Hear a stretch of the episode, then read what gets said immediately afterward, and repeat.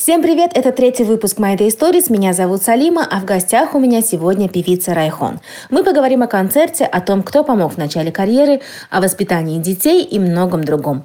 Подписывайтесь на подкаст My Day Stories, здесь будет много интересных историй.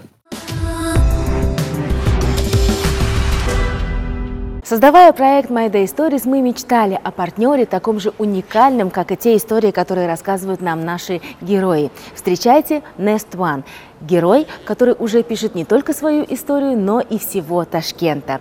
Первый небоскреб Узбекистана с уникальной архитектурой. Все подробности по ссылке в описании. 14 февраля была такая дата, когда еще у нас был День всех влюбленных, это дата, которая была закреплена только за тобой. Да. То есть все знали, что 14 февраля Райхон. И твои песни, и ты сама олицетворялась с песнями о любви, и все это так как бы компоновалось. Почему нету 14 февраля? И что удивляет, что уже столько лет э, я не делаю в этот день, но люди до сих пор да, э, уверены, да, да, что 14 февраля это вот мой концерт. К сожалению, э, этот праздник запретили у нас, и я ассоциируюсь с этим праздником, поэтому как бы мне предложили выбрать другие даты. То есть ты не можешь, э, а кто-то другой Сейчас может давать 14 февраля? Да. Кто-то другой может, а ты да. нет. И как тебе не обидно? Обидно. Обидно, да. Потому что я уже привыкла, что это мой день. И... Но э, что бы ни было, я всегда воспринимаю это как э, плюс и воспринимаю как э, все, что не делается, все к лучшему. Значит, для меня это лучше давать в другой день. Но февраль ты за собой закрепила. Ну да, это уже, наверное... Потом был, по-моему, апрель, да, там что-то? Как-то да, как-то да. Э, меня мама попросила, говорит, слушай, ну почему всегда, вот посмотришь на другие концерты, все такие красивые, нарядные, у тебя все в шапках, пальто, зал черный, потому что зимой в основном все одеваются да. в черное или темное. Она говорит, ну дай как когда-нибудь, вот весной. Вот мы попробовали дать весной, но дело в том, что репетиции занимают такой э, практически все время. И получается, что благодаря нашим репетициям мы пропускаем зиму, и противное время года. А так э, мы пропустили самое мое любимое время, это весну, и мы решили вернуться в наш февраль.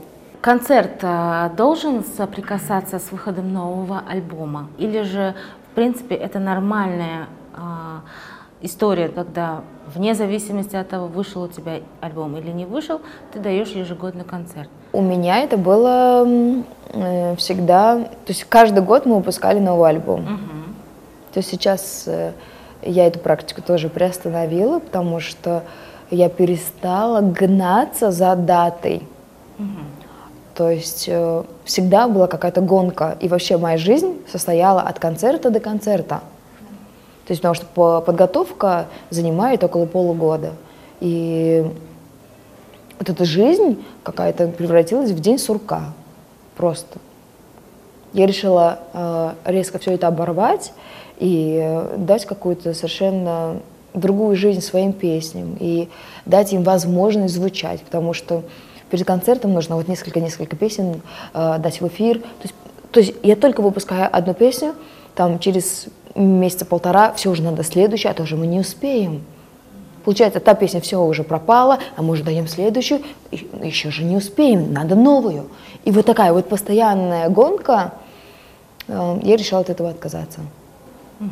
И вот э, два года назад я стала в спокойном темпе выпускать песни очень обдуманно и э, давать песням время, чтобы их просто услышали. Я помню а, тот год, 2002, по-моему, если я не ошибаюсь, твой первый сольный концерт, да. который ты давала в Большом государственном академическом театре имени Алишера Наваи. А, до тебя туда, грубо говоря, из эстрады они никого не допускали. Это как бы такой храм, куда не допускают эстраду. А, но тебе это удалось. А, как так получилось? Кому пришла идея? А, как сложилось так, что твой концерт, еще первый сольник, прошел там? Ой, я уже не помню, чья это была идея, но тогда я попыталась сделать первое шоу, э, какие-то такие необычные номера, и э, концерт, концерт сопровождал симфонический оркестр, и это было на самом деле огромной честью для, для артиста и для меня, конечно. И я тогда еще была начинающая, такая зеленая, и был, конечно, такой полный-полный восторг. Тогда... Тогда это был вау, вау-эффект. Тогда я уже придумала всякие штучки. Я помню, что я, меня девочки должны были окружить, я должна была уйти под пол, потому что, кстати, э, в этом зале очень хорошо оснащена сцена всякими такими э, вещами, как, например, вот там в дружбе такого нет. То есть там есть были лифты, которые ходят под пол, то есть в дружбе этого нет. Э, чтобы достичь этого эффекта, мы достраиваем пол, и я просто прыгаю. Э, нет, я прыгаю на пол, и высота там э, метр. И потом, чтобы дойти до э, кулис, мне приходится ползком. ползком и при этом, я такой секрет открываю, это ничего, что. И при этом я вижу за занавесочкой людей. То есть я вижу ноги первого ряда. Круто. Мне всегда страшно, что если эта занавесочка упадет, в каком виде они меня вообще увидят, потому что я тут стояла на сцене, и вдруг я бегу, ну нет, нет а, технического оснащения, но вот а, в театре Наваи а, вот эти все моменты присутствуют. Сейчас не знаю, насколько они все работают, но тогда я помню, что в первый концерт это у нас все осуществилось, а во второй день, то есть у нас был такой знак, я даже была постучать по полу, и должен был спуститься лифт. Лифт не спускается. А у меня там в подвале костюм, который я должна быстро переодеть. У меня паника. То есть это мой первый концерт, вы понимаете, да? То есть мандраж — это просто ничего не сказать. И я вылетаю в кулисы, и я просто потерялась. Я не понимаю, где, где подвал, где вообще, где, где я. Потому что такая там сложная очень эм, схема закулисья, да. Наконец я забегаю в подвал и вижу, что просто техник, который должен был меня спустить, он, наверное, выпил и просто спал. Да ты что? И там стояли за решеткой девочки с костюмом, прям там стали а, переодеваться, то есть э, это всегда такой нервяк. Mm-hmm. Вообще столько вообще историй по тому, как мы переодеваемся и где мы только не переодевались, в каких условиях. То есть на концерте это время. То есть у нас три минуты зайти за кулисы, снять предыдущий костюм, одеть другой и выйти уже на, на там, совершенно какую-то другую точку. И всегда это такие нервы нереальные, у всех причем. Последующие концерты, все остальные, были только в дружбе. Почему? Ну, потому что маленькая вместимость, там, по-моему, 2000 человек вмещает, а дружба вмещает 4000. То есть это нужно давать, получается, больше дней. А я вообще за, за меньше дней. Я вообще хотела хумо, хотела арену. Почему нет? Ой, там вообще э, жутко дорогая аренда. Да? Прям, прям жутко дорогая. А для тебя важен фидбэк после концерта? Что говорят после концерта? Да, конечно. Важно? Конечно. Мне кажется, это для всех важно. Даже когда вот сейчас мы сделали передачу, тебе же важно, что скажут. Ну, какая она ну... хорошая, нехорошая. То есть это же творческая работа. Так. Это вот, например, мне кажется, всем важно. Ну как? Ну что? А, а для меня так вообще. как я пела, как я танцевала, а вот это было заметно, а я, а что, а как я выглядела. То есть Ну, то есть для тебя... Все по какому-то, по 20 говорят, да, хорошо, нормально, успокойся. То есть для меня это очень гиперважно. Для тебя важно, чтобы говорили хорошо? Вот они тебе 20 раз говорят, да, хорошо. Для тебя важно, чтобы они Да, говорили да, хорошо? да, да. То есть э, я же говорила, что я такой достаточно ранимый человек, и э, меня нужно критиковать мягко. Потому что если говорить в лоб, то у меня просто опускаются руки. Не, не хочу. Вот. То есть я придумала себе, что я хочу выполнить акробатические элементы на концерте. Естественно, что я не спортсмен, не акробат, и все это ново для меня, это сложно для меня. И вот эту технику я не могу понять просто. И вот Эля мне, например, говорит, ну это отвратительно, это вот просто вот блевантин. Все, все, я уже не хочу ничего делать. То есть я уже не хочу репетировать. То есть я до этого была готова репетировать там, не знаю, до утра один вот этот элемент, но вот, вот эти слова все, вот они просто убивают. То есть меня нужно критиковать. Нет, хорошо, но вот смотри, вот это надо сделать вот так. И если все равно будет не очень, мы уберем это, хорошо? То есть со мной вот Аккуратно. да. То есть надо говорить, не там, я не приветствую, чтобы, о, это все супер, на самом деле как бы не очень, да. То есть надо обязательно говорить, но а, корректно, потому что я, ну, такая. Потом уже можно говорить, да блин, ты здесь запорола, да вот это, да, потом все что угодно, но во время нет. Ну вот общественное мнение, я так поняла, для тебя как бы имеет э, большое Конечно, значение, конечно. Ну да. Вот я знаю, что Севке вообще все равно. И это на самом деле круто. Ну, не только севки, вот мне все равно.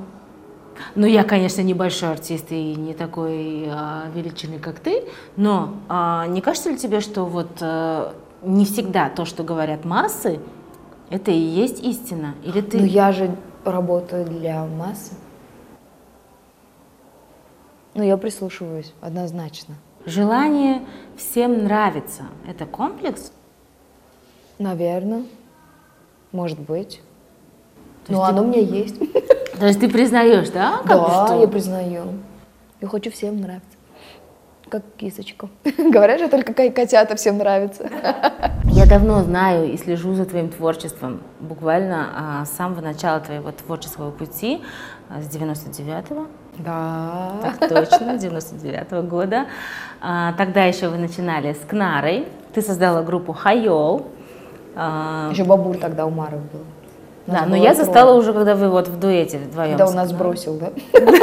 Да, когда он вас уже бросил, и вы вдвоем, две такие девчушки, а, выступали. А Как тебе пришла идея создать эту группу Хайол? Ну да. Я ужасно хотела петь, ужасно.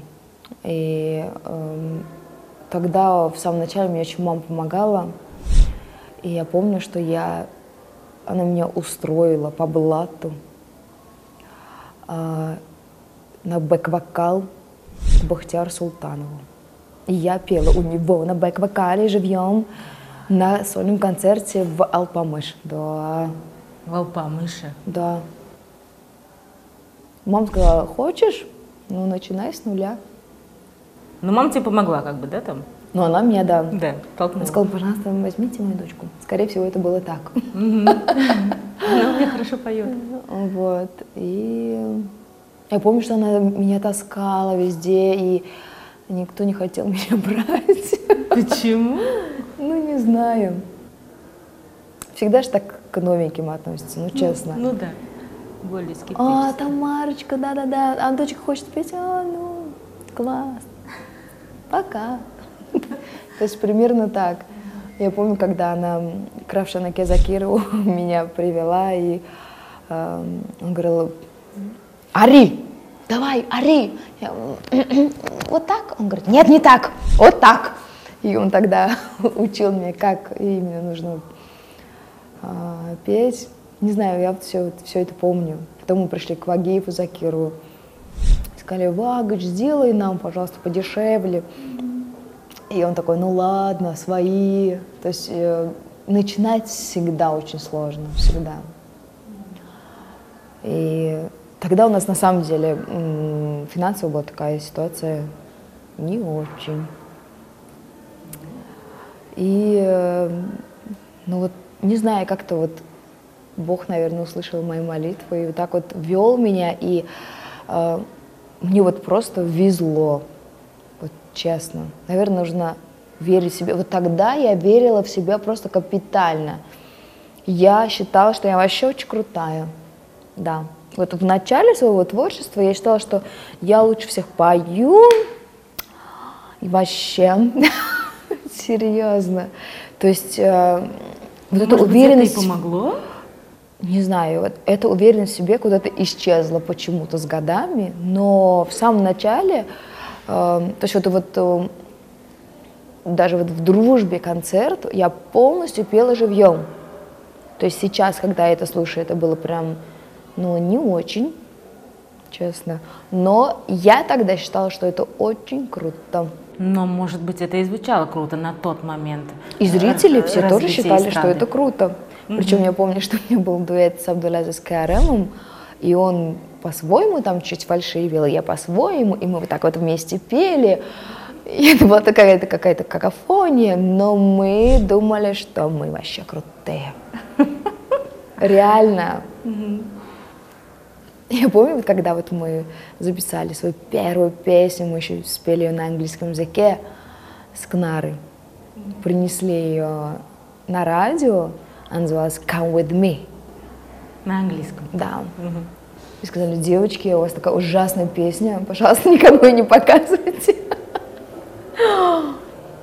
Но мы не расстроились, и мы сказали, вы просто ничего не понимаете реально. То есть наша вера в себя была такая непоколебима. И вот мы шли вперед, и а, она уехала работать с Децлом. Я осталась в 2000 году одна. Я сидела и вообще не знала, что мне делать. То есть я такая группа Хайол из одного человека, или как что, что, что вообще делать. И стала двигаться сама уже, мы пришли вот к Вагифу, и э, Вагиф мне сказал, слушай, а я же писала песни, я же такая вот музыкант, я же 11 лет музыкальной школы, я ему приносила вот, или вот, вот. Он сказал, ужасно. Слушай, можно я тебе одну песню напишу? и все будет нормально у тебя. Вагин Закиров на тот момент. И написал мне песню Азоб Ляйсан. сказал, ой, что такое из двух нот, какая-то вообще музыка. Он сказал, ты мне веришь? Я сказала, не верю. Он говорит, пой ее. И действительно... Вагив тебе написал Азоб Ляйсан? Да. Это была моя первая сольная песня. Действительно, он был прав, и на тот момент э, это было то, что нужно. И действительно она принесла мне удачу.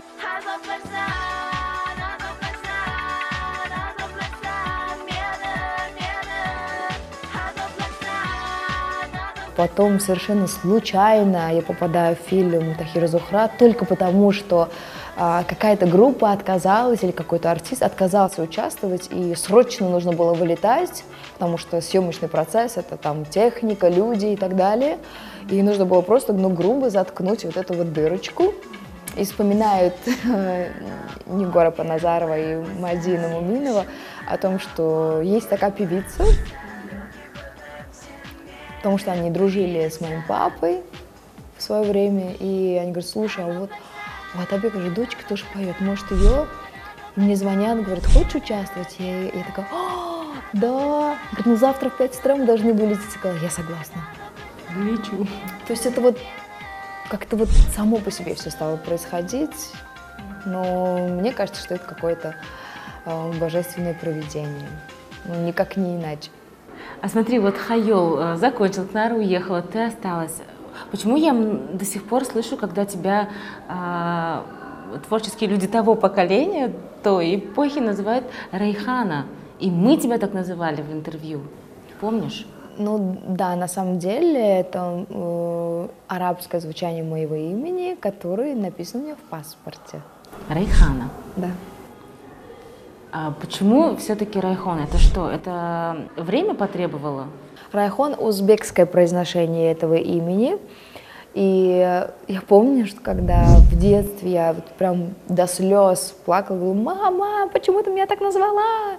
Ты бы меня еще укропом назвала, ну как же так? Потому что, когда спрашивали, девочка, как тебя зовут? Я говорила, Рейхана. Что? Рейхана. Как? Рейхана. А, ну, ладно. То есть э, никто не мог э, не воспринять это имя, не произнести это имя правильно.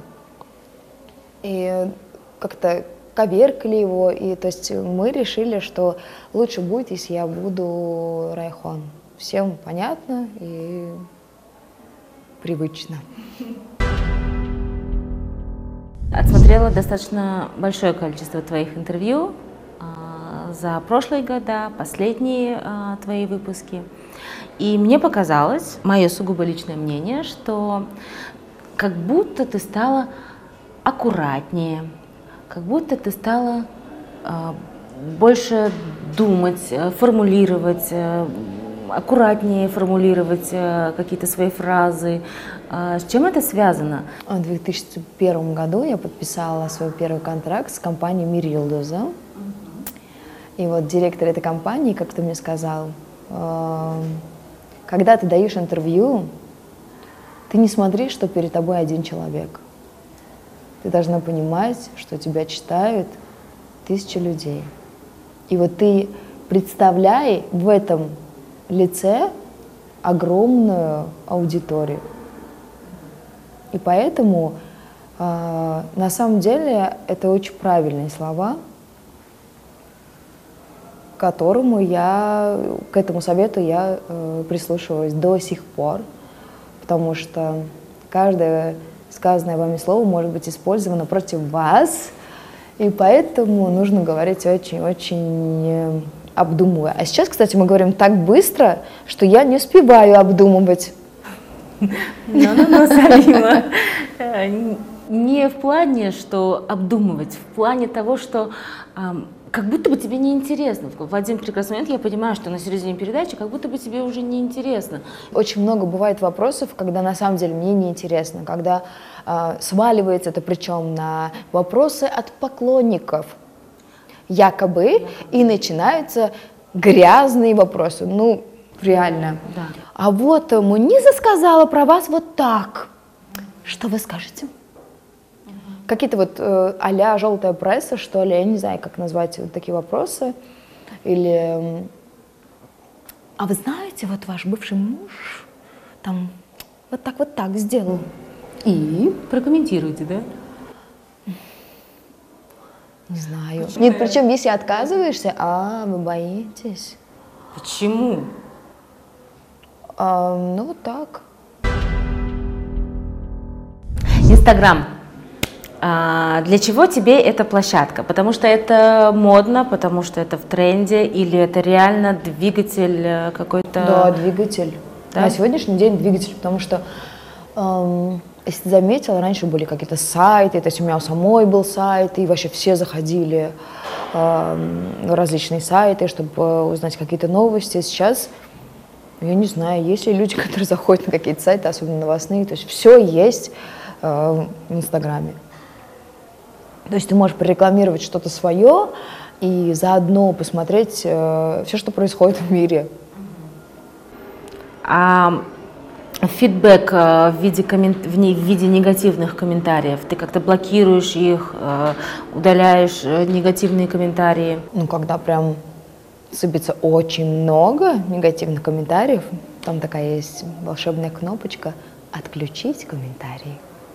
Да. И я ей очень часто пользуюсь. А, причем пишут э, совершенно всякие какие-то левые профайлы. В основном человеку очень сложно сказать как бы в лицо, да? Да. И причем я знаю, что это все пишется, пока не видит тебя, кто ты. А вот так вот, глядя в глаза, ну, вряд ли это, этот же человек сможет что-то сказать негативное. Поэтому на самом деле не понимаю, для чего этот негатив. Вот, к примеру, не нравится мне Бузова, да? Да. То я же в жизни не напишу, да? Я просто не буду читать ее, и все, что просто не видно. Ну, не нравится, и... Но есть кому она нравится.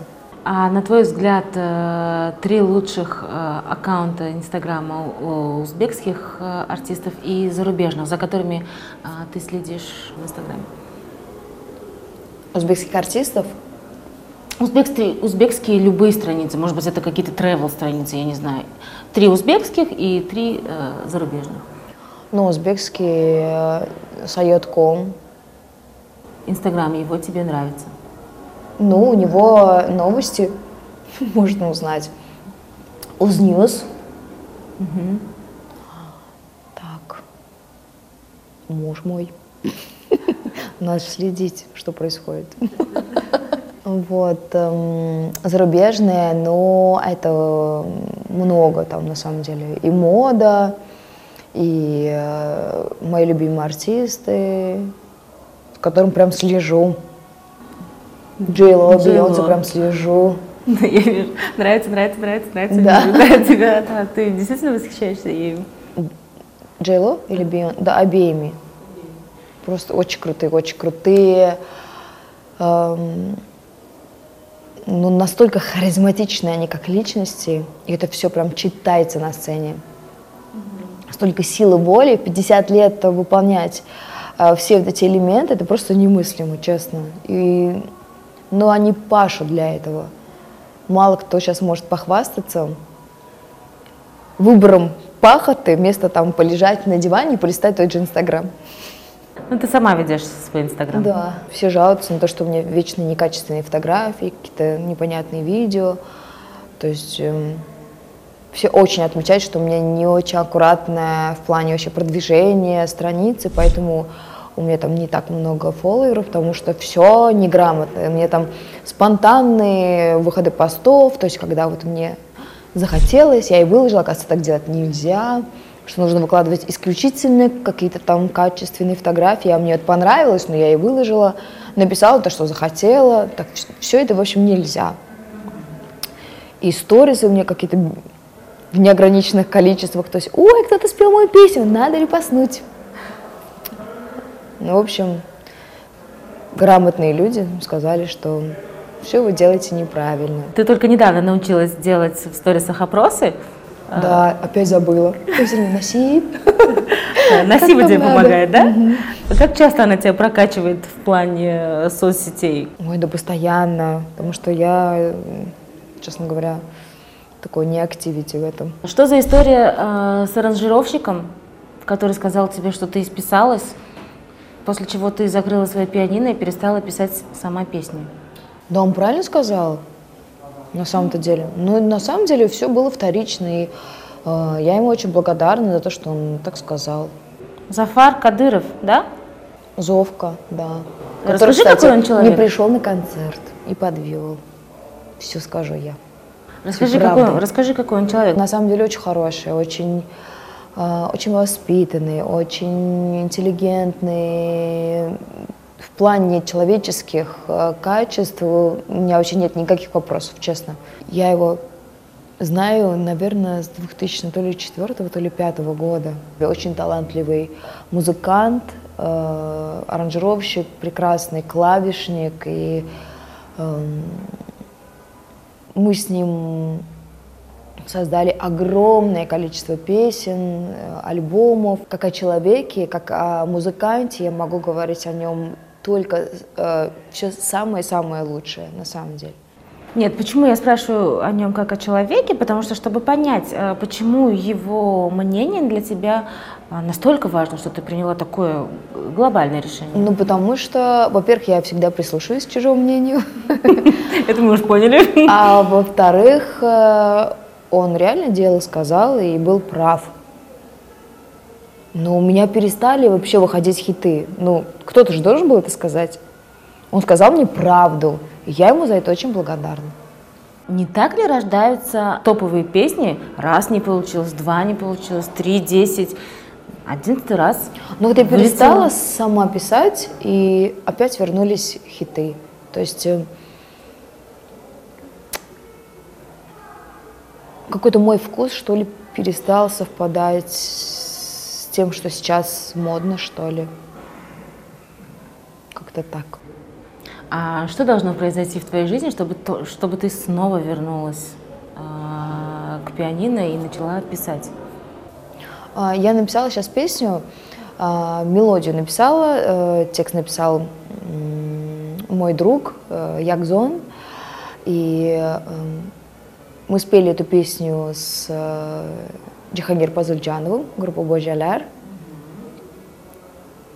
Вот теперь, внимание, вопрос. Станет ли она хитом или нет? Будем ждать. То есть как бы для тебя важно, чтобы она стала хитом? Ну, для Просто... меня важно, чтобы каждая моя песня стала хитом. Вот прям каждая. Прям вот каждая при каждая. Да? Да. То есть ты не, не можешь себе позволить какую-то проходную? Нет. Я вообще так жутко переживаю, если какая-то вот эм, какая-то песня, на которую ты надеялся, верил, и вдруг вот я вот так всегда даю на радио, и потом раз, ну вот как есть реальные вещи, которые проваливаются. Как определяется хит или не хит? Ну, когда везде вот она вот с каждого окна слышна, вот это хит. А если вот ты реально переживаешь. И нету, и нету, и нету. Я знаю, что делала. Mm. Я вот еду за рулем, если слышу, какая-то песня играет, я такая выключаю все свое, так открываю окошко и слушаю, кто что слушает. Мне интересно. Мне интересно вкусы людей. Если я слышу свою песню, все, я буду прыгать, а все в машине. Поэтому я говорю, что а, не стоит ли тебе как бы писать, писать, вне зависимости от того, что станет она хитом или нет? Оно это дорого. Писать, писать, писать. И, во-первых, это будет все влиять на рейтинг и на, соответственно, на отдачу. Эм, это будет влиять на... Ну, на самом деле, песня это дорого. То есть сесть за пианино и наиграть мелодию это дорого? но ты же должен выпустить эту песню, а чтобы выпустить, должен взять аранжировку, ты должен записать это в студии, ты должен записать бэк-вокал, инструменты, ты должен свести, ты должен э, запустить эту песню, промо.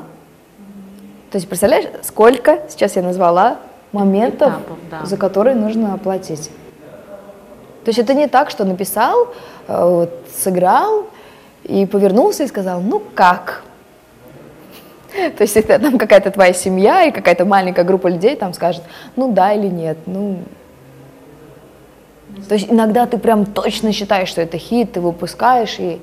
Э, а бывает, что даже те самые хиты не выстреливают. Бывает такое? Да, что... да, конечно, бывает, конечно. Но когда ты покупаешь готовую песню, шанс Э, того, что песня будет неудачной, меньше, потому что ты ее слышишь уже практически готовой. Просто в другом исполнении. И ты понимаешь, это твое или не твое, она хорошая или нет. А когда ты делаешь сам, это такой долгоиграющий процесс. А что вообще сейчас э, происходит на узбекской эстраде? Можешь Ну, не, вот... не, не берусь судить. Одним словом непонятная ситуация. Двумя словами. Вот я разговаривала с Анваром э, из группы Сахар. Он мне как бы высказал свою точку зрения на то, что весь акцент, весь упор идет на свадьбы. Действительно ли это так? Потому что он немножко далек от э, варилки этой, да, нашей каши. Поэтому я думаю, что ему не следует комментировать, потому что он как бы не, ну, не здесь, да, не в нашей, не в нашем котле. Так. А ты человек, который в нашем котле? Я в нашем котле, да. Ну, мои песни, все, которые я выпускала, это вот, ну, точно не свадебные. Вот, точно. Но о свадебных песнях я тоже задумываюсь и потому что это единственный как бы наш источник дохода, да, грубо говоря. А э, на свадьбах э, зарабатываем мы, от нас идут музыканты, э, администратор, э, мы покупаем песни на эти деньги, мы снимаем клипы на эти деньги. То есть на самом деле от этого идет такая э, цепь, да, как дерево такое вот. Ветки распускаются все больше и больше, оттуда как бы у меня дома няни, там и так далее. То есть это наш источник дохода, и мы должны зарабатывать. Соответственно, конечно, мы задумываемся о песнях для свадьбы. Ну, как ты думаешь, э, эту ситуацию как-то надо менять или, в принципе, как бы все тебя устраивает? Ну, Всё концертная окей, деятельность не, приход... не приносит дохода, поэтому нужно как-то... Вот меня, например, муж ругает, что вот моя музыка не свадебная. Да. Ну, мы знаем почему. Потому что э, основной заработок э, твоего мужа – это свадьба, ведение мероприятий. Поэтому он очень хорошо знает эту кухню и Да. знает, под что танцует, кого больше любит. И... Но худоги шкур у меня свадьба есть, и мои песни все равно под них все равно танцуют, хотя они э, не совсем свадебные. Ну, не в прямом понимании этого смысла. Ты такой артист, из тех артистов, ты, э, кто начинал в 90-х и до сих пор... Не- Нет, я чуть больше 22. Не спрашиваю тебя про возраст абсолютно. Ты тот артист, который начинал э, в 90-х и до сих пор держишь свои позиции в топе. То есть ты не просто из разряда, из разряда старая гвардия, а ты э, артист, который держишь топовые позиции. Как тебе это удается? Как тебе это удалось на протяжении всего этого пути держаться на вершине? Ну, я думаю, что... Я же говорю, что это какое-то проведение, потому что я помню, что в каком-то там 2005 что ли году Юлдус Усманова мне сказала такую фразу, которая очень повлияла на меня. Она сказала, ты знаешь, что мы с тобой избранные. Ты что думаешь, ты вообще петь умеешь, что ли? Или как у меня больше ни у кого голоса нет? Да миллион. Но мы избранные, и мы должны достойно нести вот эту ношу, которую нам дали. То есть примерно, так, ну, в смысле, В дословно, конечно, не Да, скажу, смысл. но а, эти слова, они настолько глубоко запали, то есть я понимаю, что действительно вот весь мой путь, он вот просто как-то так удачно складывался, тоже не просто так. И, наверное, все-таки моя вообще вера во Всевышнего абсолютно, и я вот ему полностью доверяю. Вот все идет и дальше будет идти, потому что я со своей стороны максимально стараюсь. Вот все, что от меня зависит, я также горю, я также стремлюсь, я также э, вот все свои усилия, да, вкладываю в это. И э, остальное это уже оттуда. Но я вот в это верю. У тебя очень философский подход к жизни стал. Ты даже увлеклась э, психологией, да? А, На самом деле, вот мне помог э, Ягзон, мой друг, потому что эм, у меня была такая вообще глубочайшая депрессия. Эм, тогда у меня был развод, и я так вообще э, переживала.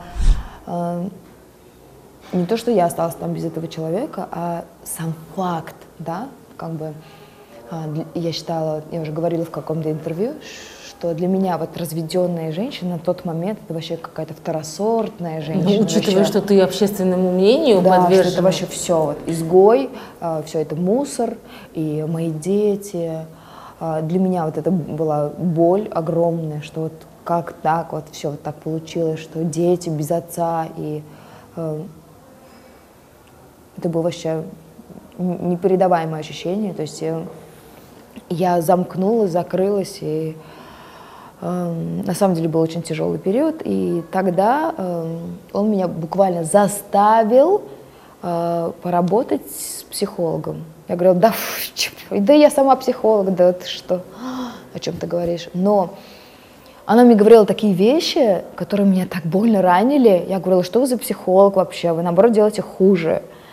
Но сейчас я понимаю, насколько она была права. И она вернула мне вот этот цвет, который горел в моих глазах, и э, научила меня заново доверять, доверять Всевышнему, вот абсолютно доверять э, тем ситуациям, которые со мной произойдут, и я знаю, что это мне во благо. Даже если это будет что-то негативное, на мой на минуточный взгляд, то есть потом я понимаю, что так, значит, я куда-то не туда свернула. Если произошел негатив, не туда свернула. Что надо сделать? Где я совершила ошибку? где я неправильно думаю. Как только я разбираюсь, все вот так раз и становится на а, как бы нужные рельсы. Все настолько как-то там спланировано, что ли, и настолько все органично, настолько все волшебно на самом деле.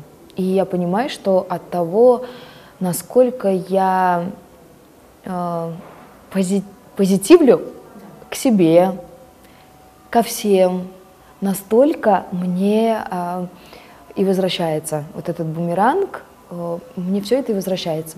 То есть как только вернулось такое дум, что-то такое болезненное, то есть это я и запустила это болезненное. То есть я что, что-то сделала. Я кинула его какой-то неправильный. То есть э, надо просто докопаться в себе, докопаться, найти, и тогда будет возвращаться светлые бумеранги. То есть ты проработала эту программу с психологом? Нет, я сейчас работаю. Ты сейчас работаешь? То есть бывают совершенно разные ситуации. Ну, ну мы люди, конечно.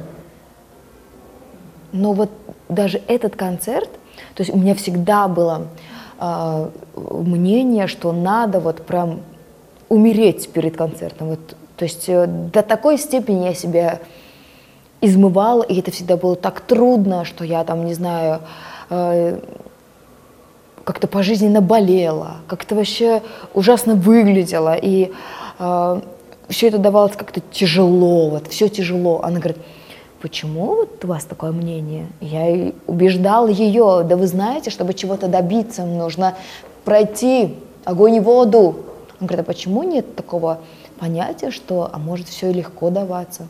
Я говорю, ну тогда это не будет результата. Но сейчас действительно как-то как-то все спокойно, то есть э, нет каких-то таких стрессовых ситуаций, каких-то валерьянок, э, потому что раньше это было вот, вот такая была всегда подготовка. Все со всеми переругались, помирились, я сижу, рыдаю, все, не буду делать. Да. То есть э, это была драма, это вот э, с утра до ночи были какие-то непонятные трата энергии, времени, э, вот просто какое-то измывание себя и всех вокруг. И то есть я считала, что вот только так добиваются результата.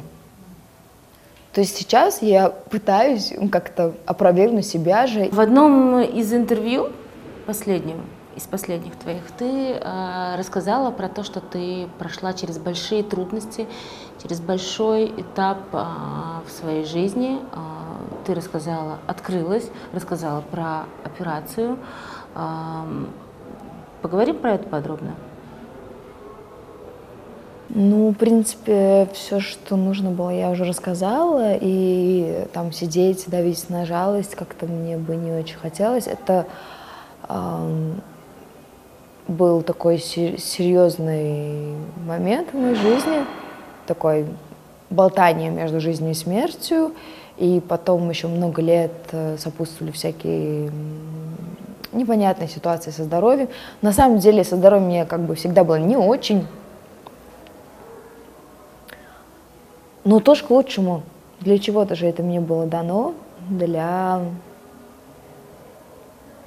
Ну, говорят вообще, что а, Всевышний посылает такого рода испытания для того, чтобы очищалась душа. Ну, наверное. Я не хочу давить на жалость, ни в коем случае. Я не хочу э, на этом хайпануть. А, я хочу, чтобы люди узнали тебя, насколько это, насколько ты сильный, насколько ты вообще, какой у тебя стержень. А, только поэтому я а, открываю эту тему. Знаю, что портрет Райхон висит в институте имени, имени Шумакова. Висит твой портрет.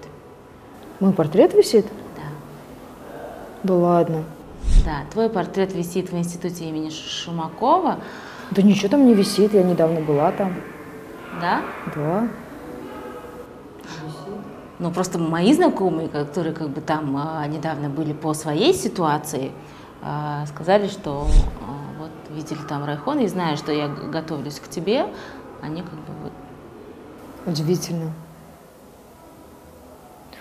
Ну, возможно, эм, у меня был вообще хирург от Бога, который вот тоже такой, знаешь, у меня было э, настолько вот я почувствовала Всевышнего вот до такой степени, что вообще это было что-то удивительное. Потому что попал я туда так совершенно, да, э, случайно, когда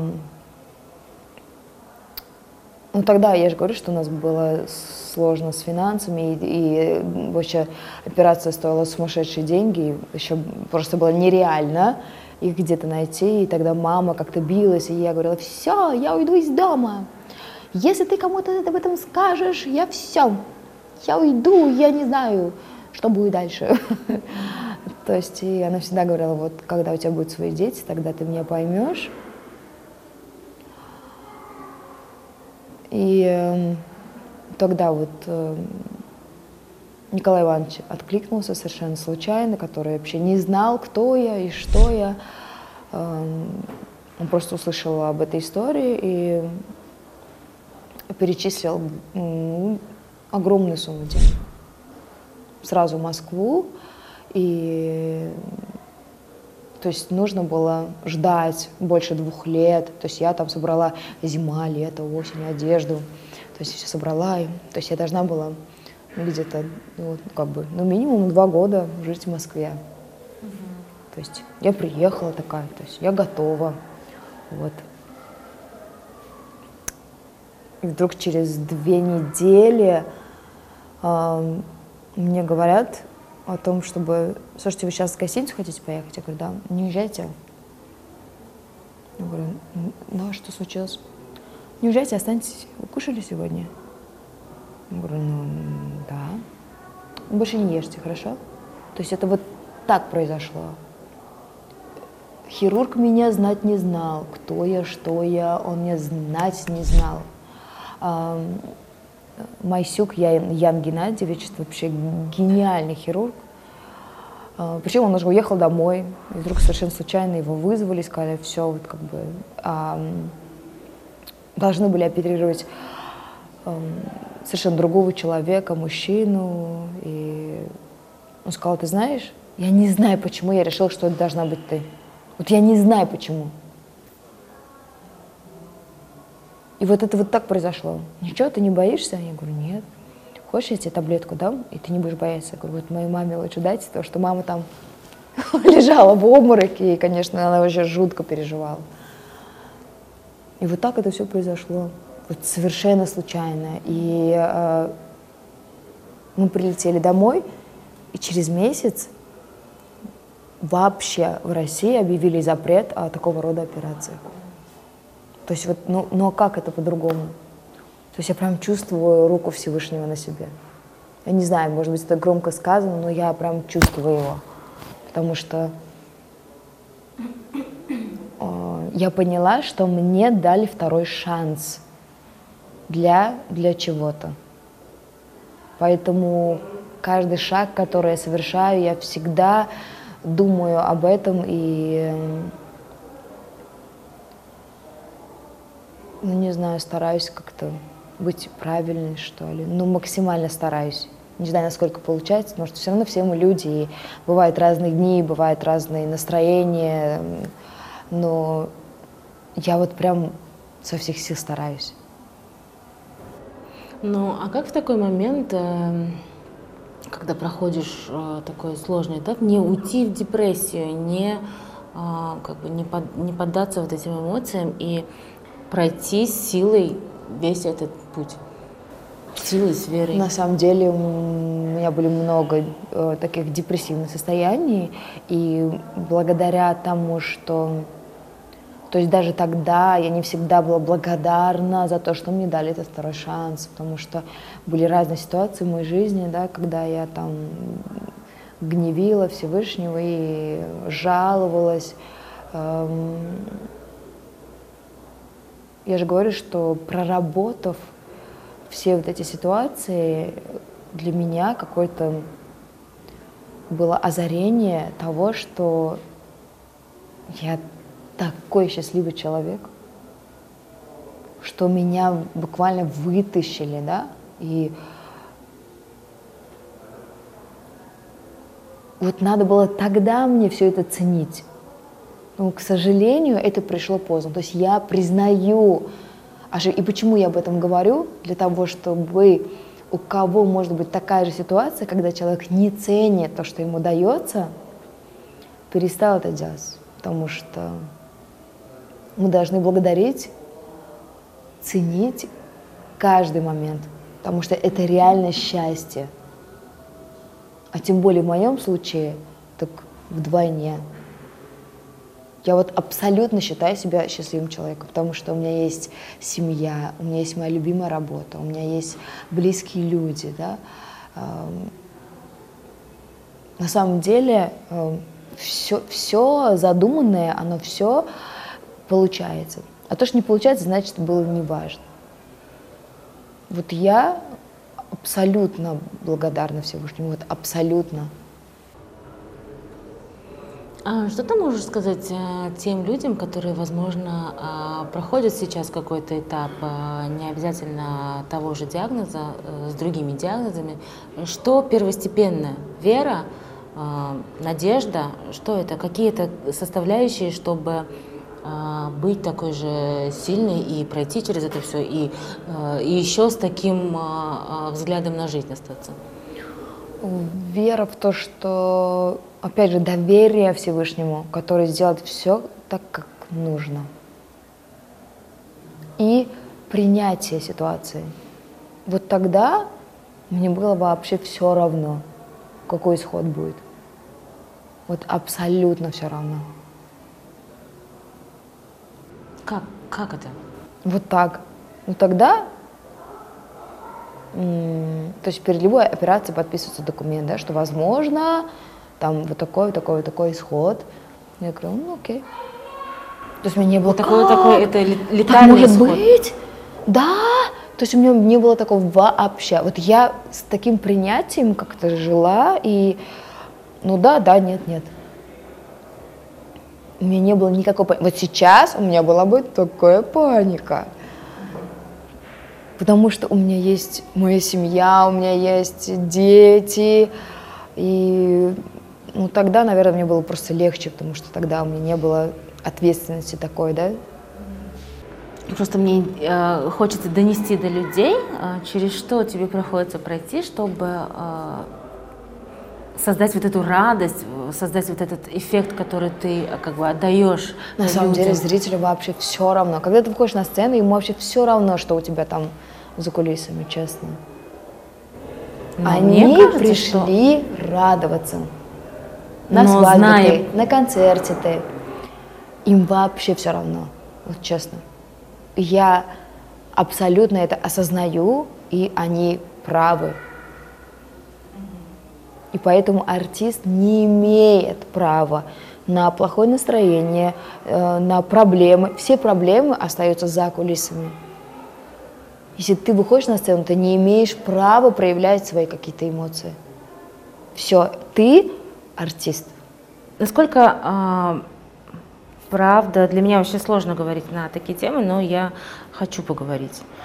Насколько а, правда тот а, факт, что благодаря тебе, благодаря твоим усилиям, благодаря а, твоему вот этому настрою а, ты продлевала а, жизнь маме на долгие-долгие годы, и у тебя это достаточно хорошо получилось? Ну, как-то здесь моя роль очень так завышена на самом деле, потому что э, ну, жизнь продлевает точно не я, точно, и это э, все опять же там решается и пишется, когда и сколько кому, поэтому, ну, я боролась на самом деле. То есть э, все, что новое выпускалось, я старалась это найти, достать, покупать. И э, мне говорили, ну да, вот мы были на конференции, вот какие-то вот такие вот новые препараты, все, они нам нужны. То есть я пыталась бороться, но продлевать это точно не я. Наверное, это ее тоже было такое жизнелюбие и э, такое желание как-то побыть с нами побольше. Ты очень такая правильная мама, которая при всей своей деятельности еще успевает возить их на кружки, да. на плавание туда-сюда. На плавании я заметила такую вещь, что а, одна мама там, а, сделала замечание а, твоим двум сыновьям, которые очень бурно плескались. Им было весело, им было классно. Ты очень резко дала ей отпор. То есть для меня ну, это вот было... У меня такая, да, вот я такая мама чуть-чуть. Такая тигрица мама. Да, ты То вот какая? да. Можно там, не знаю, обо мне говорить все что угодно. У меня такой иммунитет уже, наверное. Но когда кто-то трогает моих детей, у меня срабатывает вот такое. Да-да, мама тигр. Да, то есть, ну, не знаю, я такая мамаша. Как э, часто тебе приходится э, защищать своих сыновей от таких ситуаций, когда что-то в их адрес, а ты мама тигр? Ой, такие бывают ситуации, когда, например, какая-то мама мне может написать, вы знаете, ваш сын побил моего сына. Да. И тут, конечно, конечно, я пытаюсь защищать, но, во-первых, я не то что защищаю, я пытаюсь дознаться правды, э, что на самом деле произошло, но дома у нас беседы нравоучительные. Ну, я очень благодарна за своих детей, они, конечно, чудесные. А какой Фархот папа? Очень строгий. Ну, я опять же доверяю, и, наверное, папы должны быть такие. А как вы находите вот точки соприкосновения плане воспитания? У вас есть там выверенная формула? Ты говоришь вот так вот, а я говорю вот так вот. И тогда у нас будет какой-то э, выхлоп из этого. Ну, на самом деле, э, Он меня всегда ругает, говорит, что я слишком добрая мама, что с мальчиками так нельзя, что я всегда сюсюкаюсь. Но я считаю, что, в принципе, можно все объяснить, и это сработает. Ну, как бы, у меня такой немножко современный взгляд на воспитание, а у него вот так по-советски. Розги. Лучший метод. А я как бы противница. Серьезные причем. А что ты скажешь детям, когда они подрастут и спросят тебя, в чем смысл жизни? Мне кажется, любить. Потому что любить это, это не так-то просто. Любить себя, любить близких своих, любить жизнь, любить свое дело, несмотря ни на что. Спасибо. Спасибо, что ты выделила нам столько времени сегодня. Спасибо. Совершенно не за что.